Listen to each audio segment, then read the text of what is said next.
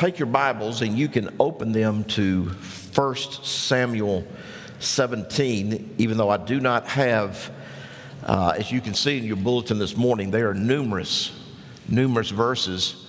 I'm not going to stay anywhere long. Some of them I'll just make mention of as we go by. You might just want to listen. Uh, I want to I want to wrap up the series that I started a few weeks ago. We had a break last week for the men's conference, but I want to I want to finish that series facing the giants, and um, I, am going to give you a lot of verses. So just kind of listen. The, the outline this morning is fairly simple. Um, I'm going to have a good time with this. This is this is this is a neat study. I, I, I, do believe with all my heart. In fact, when I got right with, with God many years ago, uh, God put a, a, love, deep love in my heart for His Word, and uh, obviously being called to preach, um, that's what I'm supposed to do, and I'm supposed to have. Of course, even as a believer, we should have that. But I was introduced through some very great teachers and preachers uh, different ways to study and approach God's Word, and, and they, they helped me tremendously over the years to be able to study God's Word not only from a historical standpoint, but certainly from a literature standpoint, uh, not even just from, from the basis of read, you know, some people will start it in Genesis 1 read all the way to Revelation 22 in, in their own quiet time, and that's a great way to read through the Bible. But I began and was taught to study God's Word to dig out some of the deep, deep riches. And I found out real early on you can never exhaust God's truth. You can live 10 lifetimes and never exhaust His truth. And the more you study, the more you realize two things. The more you study, the more you realize how little you know.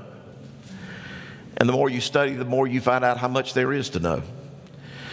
And uh, this morning, as, as we talk about uh, weapons for the fight, what has God given us to defeat the giants in our lives? This is a perfect illustration of how God's word can just explode with meaning. You have to be very careful when you study through scripture, when you're studying types, pictures, and symbols but they also, when done properly and when done rightly, and when you can back it up biblically from other texts along the way, it just opens up God's Word in a brand new dimension, I think. So this morning, that's what we're going to do. I want to show you from, from God's Word the weapons that God has given to us. I will back these up from the New Testament but I want to show them to you concealed in the Old Testament story of these giants, just to show you what God has given us to be able to fight the giants of our life. Uh, as we face them. I gave you three truths. We looked actually looked at scriptures along the way out of Genesis 6, out of Numbers 13, 1 Samuel 17, 2 Samuel 21. Those were our primary verses that we've been looking at as we've done this study. Uh, I've given you three truths that we've talked about these four weeks. Number one, giants are always at war with us. And we saw that there were giants oftentimes throughout the Old Testament uh, standing against the people of God. And then we looked at David, how David fought Goliath when he was 17 years of age, but yet at the age of 78, uh, we find David not fighting one giant, he's fighting four giants. So he had been fighting these giants all his life. And that's true in our lives. We always, if you're, if you're going to walk with God, and if you're making a difference for the kingdom of God, the enemy's always going to be throwing something at you. There are giants in our lives that we have to learn to fight. Second truth we looked at the giants of our youth will always give birth to the giants of our old age if we don't properly deal with the giants of our youth as we go along. Uh, they, they have a way of coming back to haunt us and coming back to harass us. And, and just the truth of the matter is, there's probably many people here in this room today and, and who are listening online today that can honestly say they have been fighting the same giants most of their life. They keep coming back. And a lot of the reasons is because we don't, we don't ever deal with them properly early on in our walk with the Lord. I gave you the verse out of uh, Galatians 6, 7, and 8 uh, to be the New Testament parallel to it. Do not be deceived. God is not mocked, for whatever a man sows, that he will also reap. For the one who sows to his own flesh will from his flesh reap corruption, but the one who sows to the Spirit will from the Spirit reap eternal life. We reap what we sow. So we don't deal with those giants in our lives Early on, we're going to reap what we sow. We're going to reap more than we sow. We're going to reap later than we sow. The third truth I gave you, and we started it two weeks ago, you and I need help defeating the giants. And we certainly saw that in the life of David. 2 Samuel 21 15 says, Now when the Philistines were at war again with Israel, David went down and his servants with him. And as they fought against the Philistines, David became weary. And boy, sometimes the battle gets weary, sometimes the battle gets hard. Uh, we get tired of dealing with those giants along the way. I think it's interesting in verse 22 of that 21st chapter, it says, These four were born to the giant in Gath, and they fell by the hand of David and by the hands of his servants. The battle can become weary as we fight giants, and oftentimes we get weak and tired along the way. And the truth of the matter is, none of us, in our own strength and our own ability, have the power and the strength that it takes to defeat the giants that are in our lives. Uh, but notice, again, as I read those verses, David did not have to fight these giants alone, nor did he have to fight them in his own strength. God made provision for David outside himself and outside of his own resources, God provided David what he needed to fight and defeat the giants. And God will always do that for his people if we learn how to recognize them and appropriate them and use them. So, uh, what has God given to us to empower us to defeat the giants in our lives? What helps have God given to us to destroy giants? And what weapons do we have in our arsenal that we can use to, defy, to, to defeat those giants when they come uh, our way? Well, I, I, started answering that two weeks ago, and I did it, uh, began so by giving you an overarching principle. And we'll deal with that again for just a second because if you don't get this principle down, nothing else I'll say today will make any difference. And what I said was simply this the battle against giants in our lives is first and foremost a battle of faith. It is fought and it is won by faith. And if you don't get that down, if you don't have that as your starting point, if you don't have that as your foundation of, of battling these giants, you're never going to get very, very far. As the Apostle Paul was writing to the Ephesian Christians, and in uh, Ephesians 6, he outlines for us what we know to be the full armor of God. He tells us that we're not fighting battles with flesh and blood. We're fighting against uh, spiritual beings in high places. We're fighting a spiritual battle that can't be seen with physical eyes. We're fighting a battle that cannot be fought with physical weapons. We're fighting a spiritual battle. And he outlines for us all those weapons uh, that God has given us and all the protection that He's given us in the full armor of God. But in Ephesians 6 16, he says this In addition to all, take up the shield of faith with which you will be able to extinguish all the flaming arrows of the evil one. In other words, Paul is telling us faith has to be in its proper place in our hearts and our lives if we are going to be able to stand against the attacks of the enemy when they come our way. So that's why I say this battle against giants in our lives is first and foremost a battle of faith. It's won or lost in regards to this matter of faith. Again, the, the children of Israel, as they came out of Egypt, were headed to the promised land. They wandered in the wilderness for 40 years. The men but two died in the wilderness, never receiving God's promise or God's best. And the Bible tells us it was because of unbelief in their heart that caused them to wander. Yet when David came and fought Goliath, David started from a platform of faith. He had faith in God, he had faith in God's word, he had faith in God's ability. And God did a great work through David as he fought and defeated gi- that giant, all because David stood there in faith. Well, the battle is won or lost, whether or not we understand that. Now, I, I want to pick up this morning and uh, in the verses that we've been considering, I want to show you both in type and in picture and in symbols uh, that God gives us some insights into the weapons necessary to defeat the giants in our lives. And again, this is the beauty of God and it's the beauty of His Word. Remember, the Old Testament's the New Testament concealed, the New Testament's the Old Testament revealed. You see these truths concealed in the New in the Old Testament. We'll, we'll reveal them out of New Testament truth. And that's the advantage we have of being on this side of Calvary. So, what helps has God given to us? What weapons do we have? Four of them I'm going to give you this morning, and this is pretty good. This this ought to almost make a Baptist get happy, and almost might even say Amen on some of this uh, this morning. Number one, what weapons do we have to fight against the enemy? God has given us His Son. God has given us His Son to defeat the giants in our lives. And you're going to have to hang with me for just a minute on this one. Uh, that really ought to be a no brainer for those of us who know the Lord, but it is amazing how many times we forget this or we for- fail to appropriate this fact in our lives. Listen to me Jesus is our victor. Jesus is our victory, and He and He alone has overcome the enemy.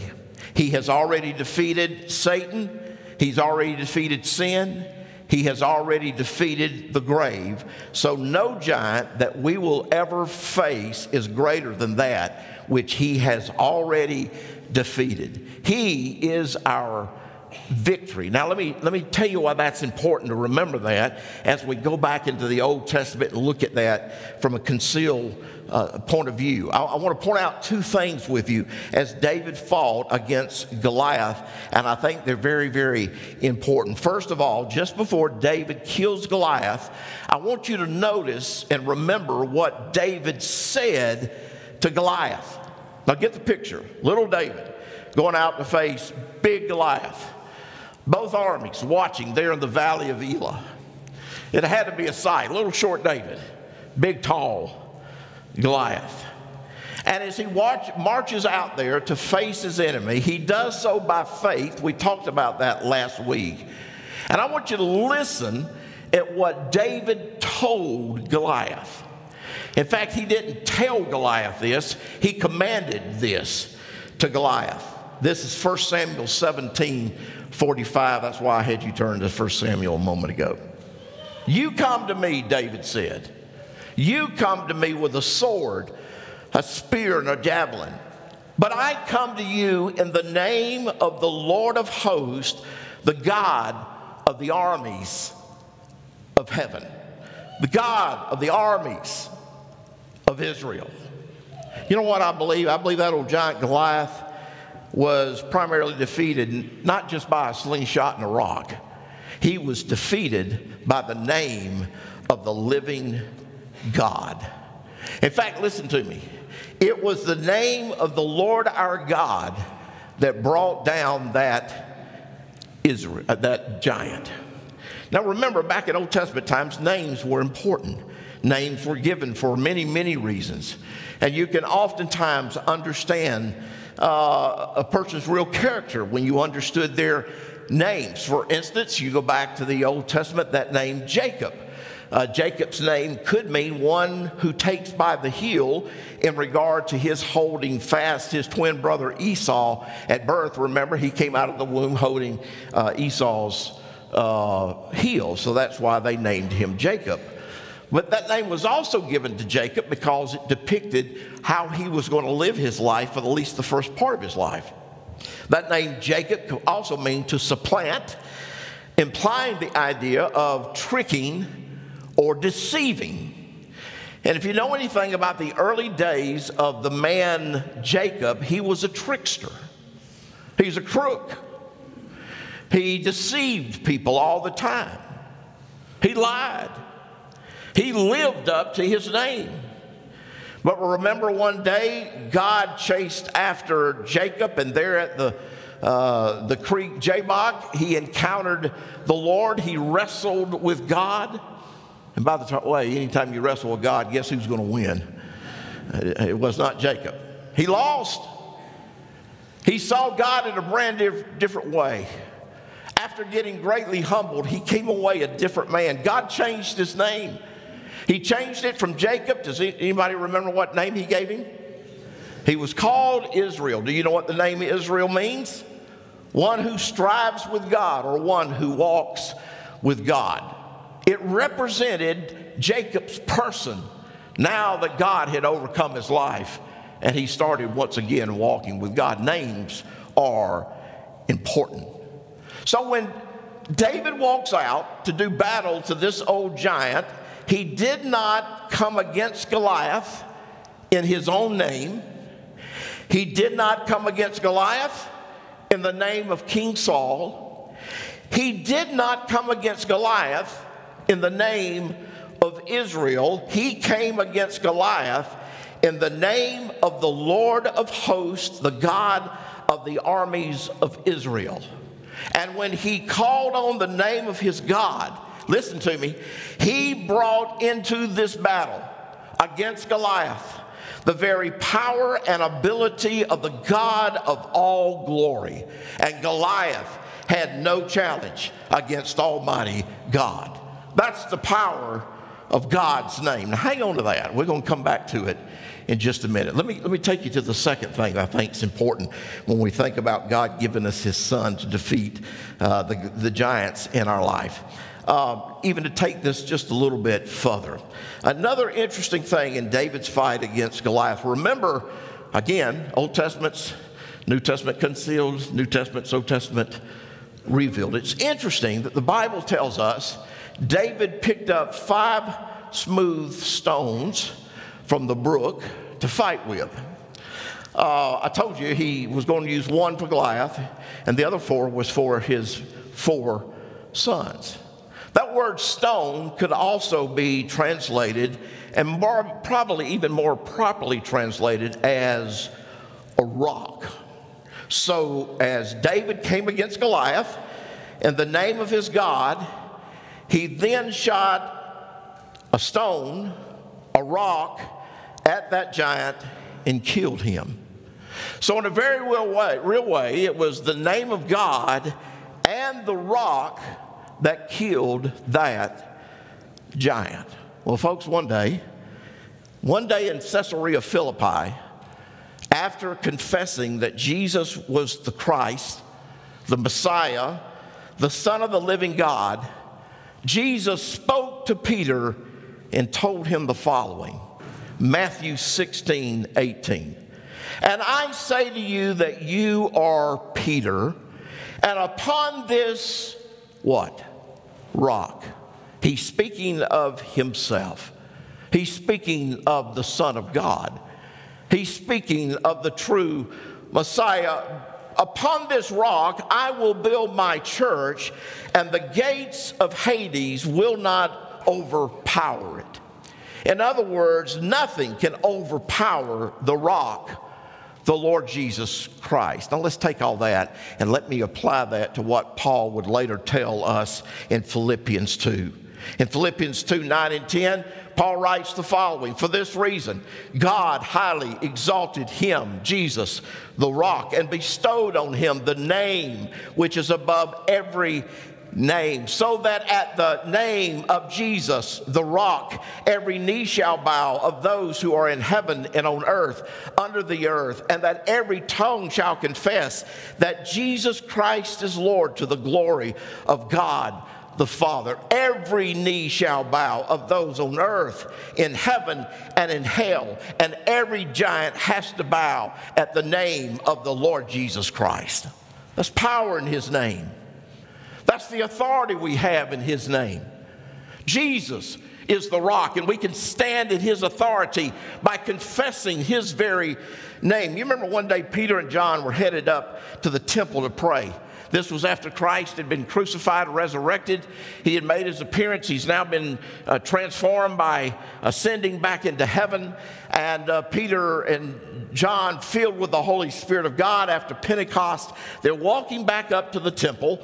And in Acts 3 and following, we read this story. Now, Peter and John were going up to the temple at the ninth hour, the hour of prayer, and a man who had been lame from his mother's womb was being carried along, whom they used to sit down every day at the gate of the temple, which is called Beautiful, in order to beg alms of those who were entering the temple. And when he saw Peter and John almost uh, about to go into the temple, he began asking to receive alms.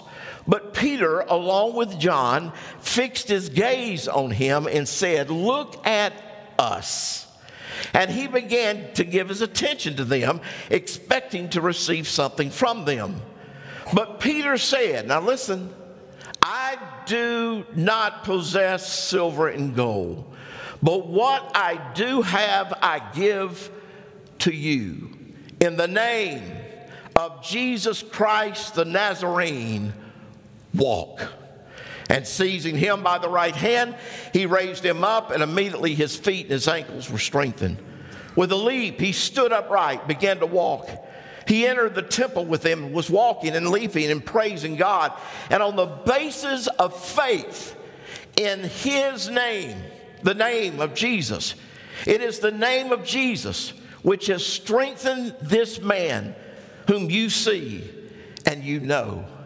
And a little bit later on, they're explaining to the officials what had happened. And in Acts 4:10, they said the following: Let it be known to all of you and to all the people of Israel that by the name of Jesus Christ the Nazarene, whom you crucified, whom God raised from the dead, by this name, this man stands here before you in good health.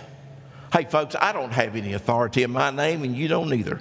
But let me tell you something. You mention the name of Jesus, and every demon of hell has to bow. You stand against that giant the next time he comes your way, and you reach down to the brook and you pull out the rock. You stand there against that giant in the name of the Lord Jesus Christ, and you watch that old giant fall right down before you. Claim the name of your God. Confess the name of the Lord Jesus Christ, and watch that name fall right, that giant fall right before you. The name of Jesus. There's power in that name. There's authority in that name. Let me, let me ask you, last time you were fighting that old giant, or next, let's put it this way, the next time you start to fight that old giant, just start to talk about Jesus out loud.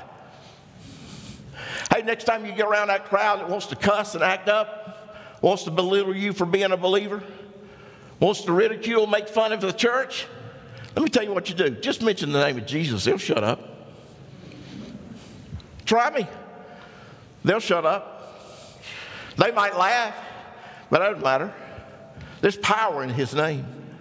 And I got news for you this morning. As a believer in Christ, God's given us the privilege of His name. That's why He tells us to pray in Jesus' name.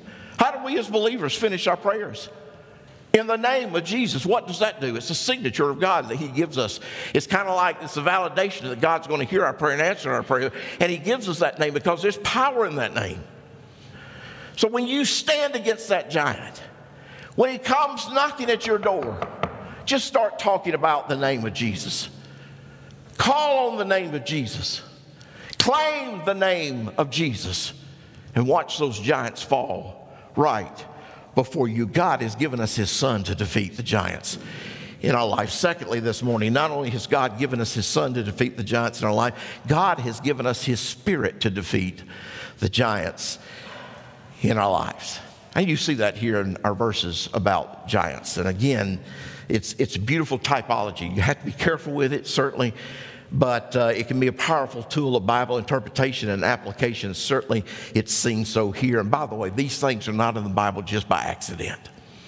God has a divine purpose in it. Every, every word of God is His inspired, inerrant, infallible word of God. He's got it there for a purpose.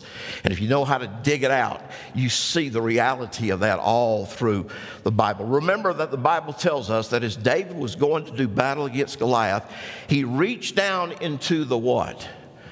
The brook. And from the brook, he picked up five rocks. You remember that? 1 Samuel 17 40 he, David, took his stick in his hand and chose for himself five smooth stones from the brook and put them in the shepherd's bag which he had, even in his pouch and his sling in his hand, and he approached the Philistine. He reached down into the brook and picked up the rock. Do you know that the Holy Spirit of God is most often represented in the Word of God by the picture of water, a brook, a stream, or a river? Well, He does. And oftentimes, God represents Him by water. For instance, John 7, verses 37 to 39. Now, on the last day, the great day of the feast, Jesus stood out, stood up, and cried out, If anyone is thirsty, let him come to me and drink. He who believes, there's that matter of faith, he who believes in me, as the scripture said, listen, from his innermost being shall flow rivers of living water. But this he spoke of the Spirit, whom those who had believed in him were to receive, for the Spirit was not yet given because Jesus was not yet glorified. Living waters representing the Holy Spirit. In reality, then, as David was about to fight and later defeat Goliath, he reached down into the brook, picturing the Holy Spirit. He picked up the rock, picturing the Lord Jesus, and thus he defeated that old giant in the name and the authority of his God and in the power of the Holy Spirit. Now, let me imply that for a minute. And by the way, I told the early congregation this morning, I'm not 100% sure what I'm going to preach after I get through uh, with this. Next Sunday, I know what I'm preaching. Um, following Sunday, we have our guest here with the family weekend, and then after that, I'm not sure. But God just keeps speaking to my heart about preaching on the Holy Spirit because I think it's I think He's a forgotten part of the Trinity in the church, and and most of our Baptist churches we're so afraid to talk about the Holy Spirit we don't talk about Him, and as a result we've we've lost a lot of truth, important truth that we need to understand about the Holy Spirit. So listen to me for a minute. God has placed His Holy Spirit into our hearts and our lives to do for us and in us what we could not do for ourselves. Now, let me say that again. I want to make sure you get this. God has placed the Holy Spirit into our hearts and lives to do for us and in us what we could not do for ourselves. In fact, it was the Old Testament prophet Zechariah that once put it this way. This is Zechariah 4, verse 6. I love this verse. In fact, I pray this verse every Sunday before I walk out here to preach. I pray this verse oftentimes. I remind myself of this verse quite often. It's not by might, nor by power, but by my spirit, thus saith the Lord. And that's just true of life and living if we're going to walk in God's fullness. It's not by human might. I don't have what it takes. Hey, folks, if I had what it took, I wouldn't be fighting these giants. I would have already defeated them. It's not by my, it's not by my power. Void of God in me, I'm bankrupt. Void of God in my life, I am nothing. I can't accomplish anything for the Spirit of God, for the kingdom of God in my own strength. There is none. But it's not by might, it's not by power, but by my spirit, says the Lord of hosts.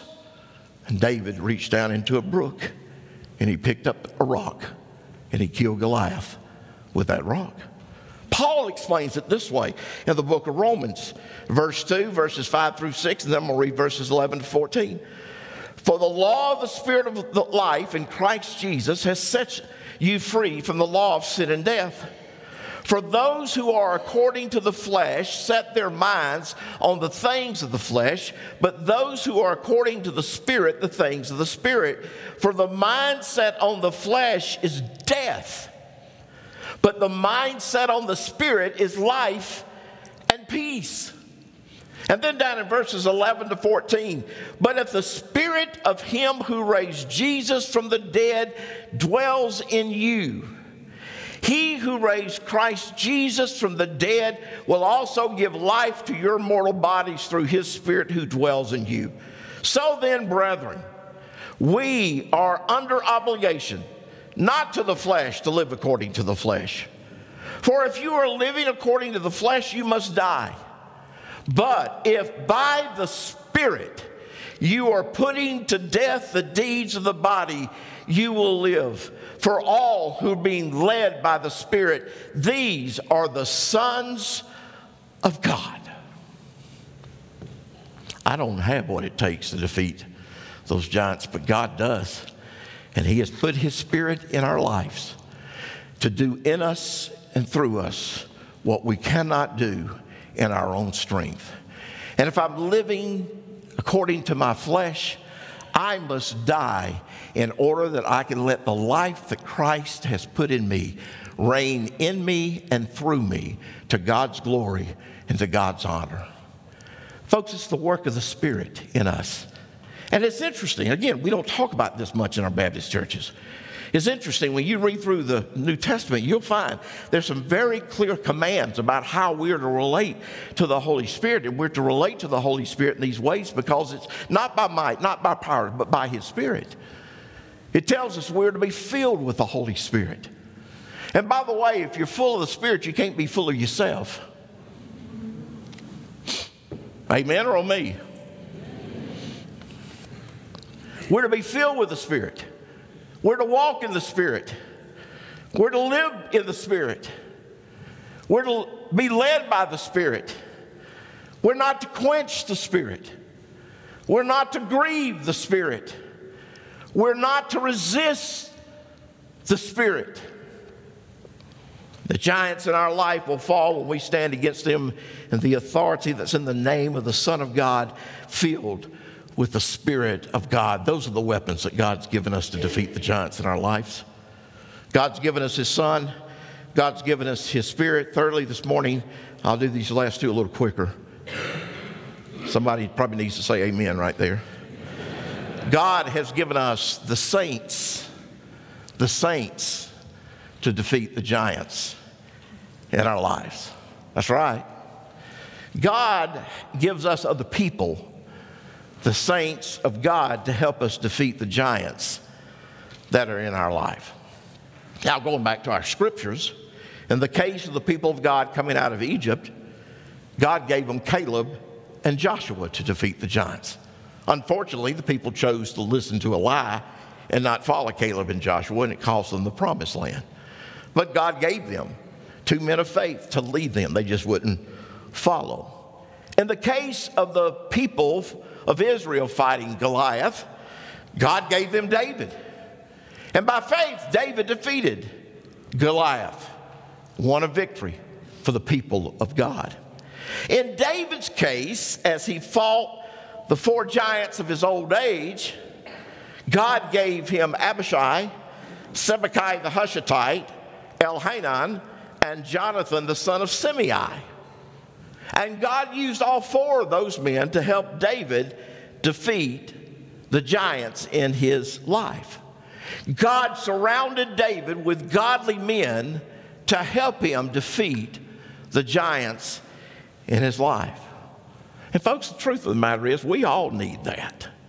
We all need godly people in our lives that can help us. Last week, when we had Brother Randy here preaching, you saw, you heard from one of the men that's in my life. He's been there for a long time, who speaks into my life and helps me deal with the giants in my life. We all need godly people, not just anybody. You know, everybody can give you advice, everybody can offer opinions, but not everybody can give you godly counsel. We're talking about godly counsel here. We all need people that will encourage us will admonish us, will correct us, will rebuke us, will love us. We all need people to stand with us in our fight against giants. You cannot defeat the giants in your life on your own. You must surround yourself with godly people who will help you stand against the giants that you are fighting. And by the way, for what it's worth, do you realize that's one of the main reasons for the church? You ever heard somebody say, well, you know, I'm, I'm for Jesus, I just ain't for the church. Or somebody who thinks they're being super spiritual by saying, you know, I, I, don't, I don't like organized religion. I don't need the church. I can walk with God on my own. No, they can't. You realize how arrogant that statement is? You realize how foolish that statement is? I got news for you, folks. Listen to me. I need you. You need me. You say, You're right, Ken. I don't want to get up there and preach. I want somebody else to preach. I don't. It's not what I'm talking about. I need you to encourage me. I need you to pray for me. I need you to stand with me. Hey, if you see me get out of line, rebuke me, correct me. I need you to challenge me. I need my brothers and sisters in Christ. Thank God, thank God for the Randy Kennedys in my life. Thank God for the Scott Westbrooks that's been in my life. Thank God for the James Mallards that's been in my life. Thank God for the, for the, for the Scott McHughes that's been in my, my life. Thank God for the Frank Dawes in my life. Thank God for the Robin Halls in my life that helped to encourage me and challenge me to keep pressing on because I can't do it by myself. I need help from my friends. By the way, listen at what Paul wrote about this matter in, in Hebrews, the 10th chapter, 23 to 25, he wrote and he said, Let us hold fast the confession of our hope without wavering, for he who promised is faithful, and let us consider how to stimulate one another to love and good deeds, not forsaking our own assembling together, as is the habit of some, but encouraging one another, and all the more as you see this day drawing near. Hey, I need you. You need me. We need each other. That's the purpose of the church. That's why you're not to forsake it. That's why you ought to get involved.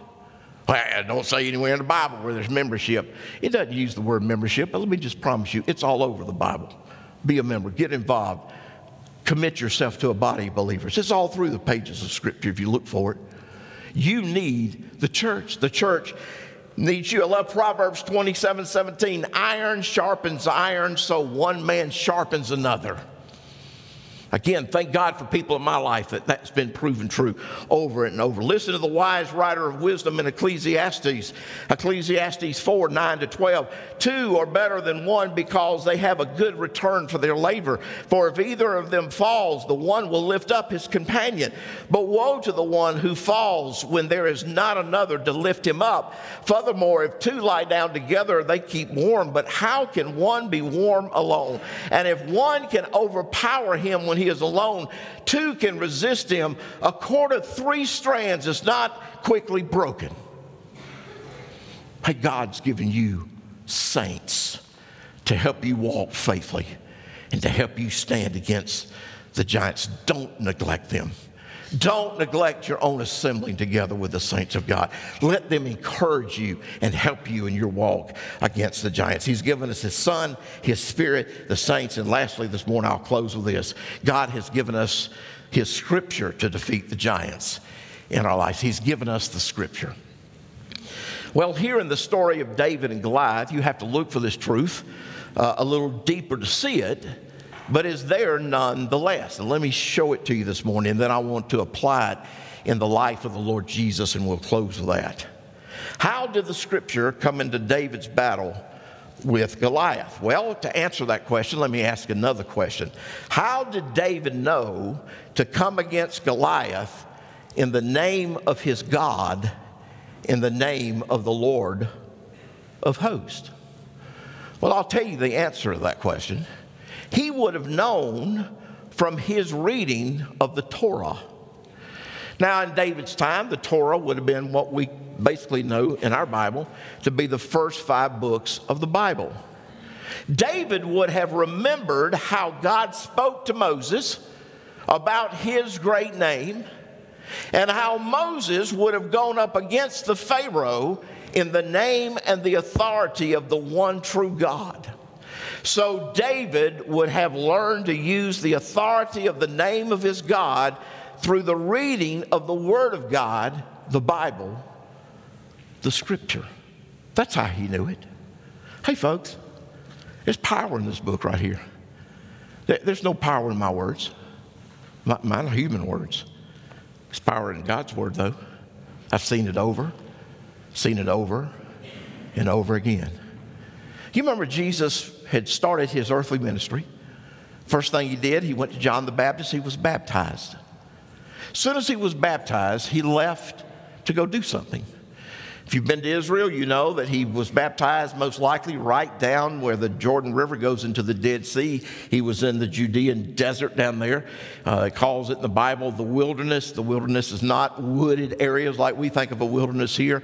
Uh, it's, it's the old, it's the desert, and there's nothing there. I mean, the, the biggest thing you find shade under is a little bush, bush about so high. I mean, there's nothing there. It's desolate, desolate. 40 days, 40 nights. Jesus preparing for his ministry. He's praying, he's fasting, he's seeking the Father. Because of a weakened state physically, 40 days of fasting will do that to you. I guess I've never done that, but I'm sure I've been told that it, you can look at me and tell I've never done that. After 40 days, he's weak physically. What happens? Satan, the great giant, comes to Jesus, the Son of God. Three times Satan tempts Jesus. Three times Jesus responded to that giant. You know how he responded? Listen, here's the story Matthew 4 1 and following. Then Jesus was led up by the Spirit into the wilderness to be tempted by the devil. And after he had fasted 40 days and 40 nights, he became hungry. And the tempter came and said to him, If you are the Son of God, Command these stones to become bread. But he answered and said, It is written. Where is it written? God's Word, the Torah, God's Word to man. It is written, Man shall not live by bread alone, but by every word that proceeds out of the mouth of God. Then the devil took him into the holy city and he had him stand on the pinnacle of the temple. And he said to him, If you are the Son of God, throw yourself down. For it is written, He will command His angels concerning you, and on their hands they will bear you up so that you will not strike your foot against the stone. Jesus said to him, On the other hand, it is written, You shall not put the Lord God, your God, to the test. Again, the devil took him to a very high mountain and showed him all the kingdoms of the world and the glory. And he said to him, All of these I will give you if you will fall down and worship me. Then Jesus said, Go, Satan, for it is written, You shall worship the Lord your God and serve him only. Then the devil left him, and behold, angels came and began to minister to him. When the giant of the devil came to attack Jesus, how did Jesus deal with him? He spoke the word of God. That's why Paul wrote in Ephesians 6 17, take up the helmet of salvation and the sword of the Spirit, which is the word of God. Hey, let me tell you something. Next time that giant comes your way, you speak to him in the name of Jesus, filled with the Holy Spirit of God, trusting your friends to help hold your hand up high and praying for you. And then let me tell you what, you just start speaking God's word to him and see if he doesn't flee from you in a heartbeat. Again, folks, there's, there's no power in my words, there's power in this book. I've seen it for 40 something years ministry. Somebody sitting out here in this congregation, lost as they can be, never come to personal faith in Jesus the only reason they're there is because somebody begged them and pleaded with them to get them to church. They, they think they're bored out of their mind. They don't want to be here. But all of a sudden, as they sit there, not listening to the words of a preacher, but all of a sudden they sit there and they start listening to the Word of God all of a sudden the Spirit of God takes the Word of God and He begins to work deep down in their heart. He begins to convict them deep down in the heart. He begins to convince them of who Jesus is. He begins to call that person to salvation. He begins to deal with their sin to the point that they're willing to confess their sin and confess Jesus as the Lord of their life. And all of a sudden, the Word of God reaches down into the heart, and the Spirit of God takes that Word, reaches their lostness, and brings them to salvation. And Jesus, there's power in God's word. There's power to save. And there's power to defeat the enemy when he comes our way. Amen. Father, thank you for your word today. Oh Lord, help us to be people who hear it, know it, apply it. All these things today. Thank you that you've not left us helpless. Thank you that you've not left us in our own strength. Lord, it matters not what enemy we fight today when we stand against them in the authority of your name, when we stand against them filled with your Holy Spirit, when we stand against them surrounded with brothers and sisters in Christ, and when we stand against them in the authority of your word, they have to fall, just like old Goliath did before David. Now, Lord, for that person that's here today who's never come to salvation, maybe they're just like that person I just spoke of. Lord, right now, your Holy Spirit's knocking at their heart's door. Right now, you're tearing down the sin in their life. You're taking away their excuses. Right now, you're bringing conviction and you're drawing them to the only one who can save them, and that is your Son, the Lord Jesus Christ. Oh, God, do your work of salvation this morning. And Lord, for those of us who do know you, help us to hear today. Help us not just to be hearers, but do doers. Lord, whatever it is you might have spoken to our hearts today, help us to walk in obedience to it as we've heard from you. This morning, as we are coming to the end of our service. Just a moment, LC is going to come back and lead us in a hymn of invitation. This is a time that we give you to respond to what you've heard. If you're here today and you've never been saved, we want to ask you to do this. I'm going to be standing down front. And if God has spoken to your heart as we stand and sing, would you just do this? Would you step out from where you'll, where you'll be standing, make your way down front, come take me by the hand, and just say, Pastor Ken, I need to give my heart, my life to Christ today. God's calling me to salvation. Don't know what to do. I don't really know what that means, but I need help. Would you, would you, would you help me? We'll have one of our staff members take you back to the back for a few moments and share with you from the Bible how you can give your heart to Christ and how He can change your life from this day forward. Christian of God has spoken to you as you stand and as you respond. Or maybe if you need to come to this altar and just pray for a moment, you respond to what God is saying to you. My word to you would just simply be this you be obedient to Him. You be obedient. Let God do His work in your heart and your life. Walk out of here today in victory, not defeat. Lord, we thank you for this time. Help us even now as we respond. And we ask it in Jesus' name. Amen. Would you stand to your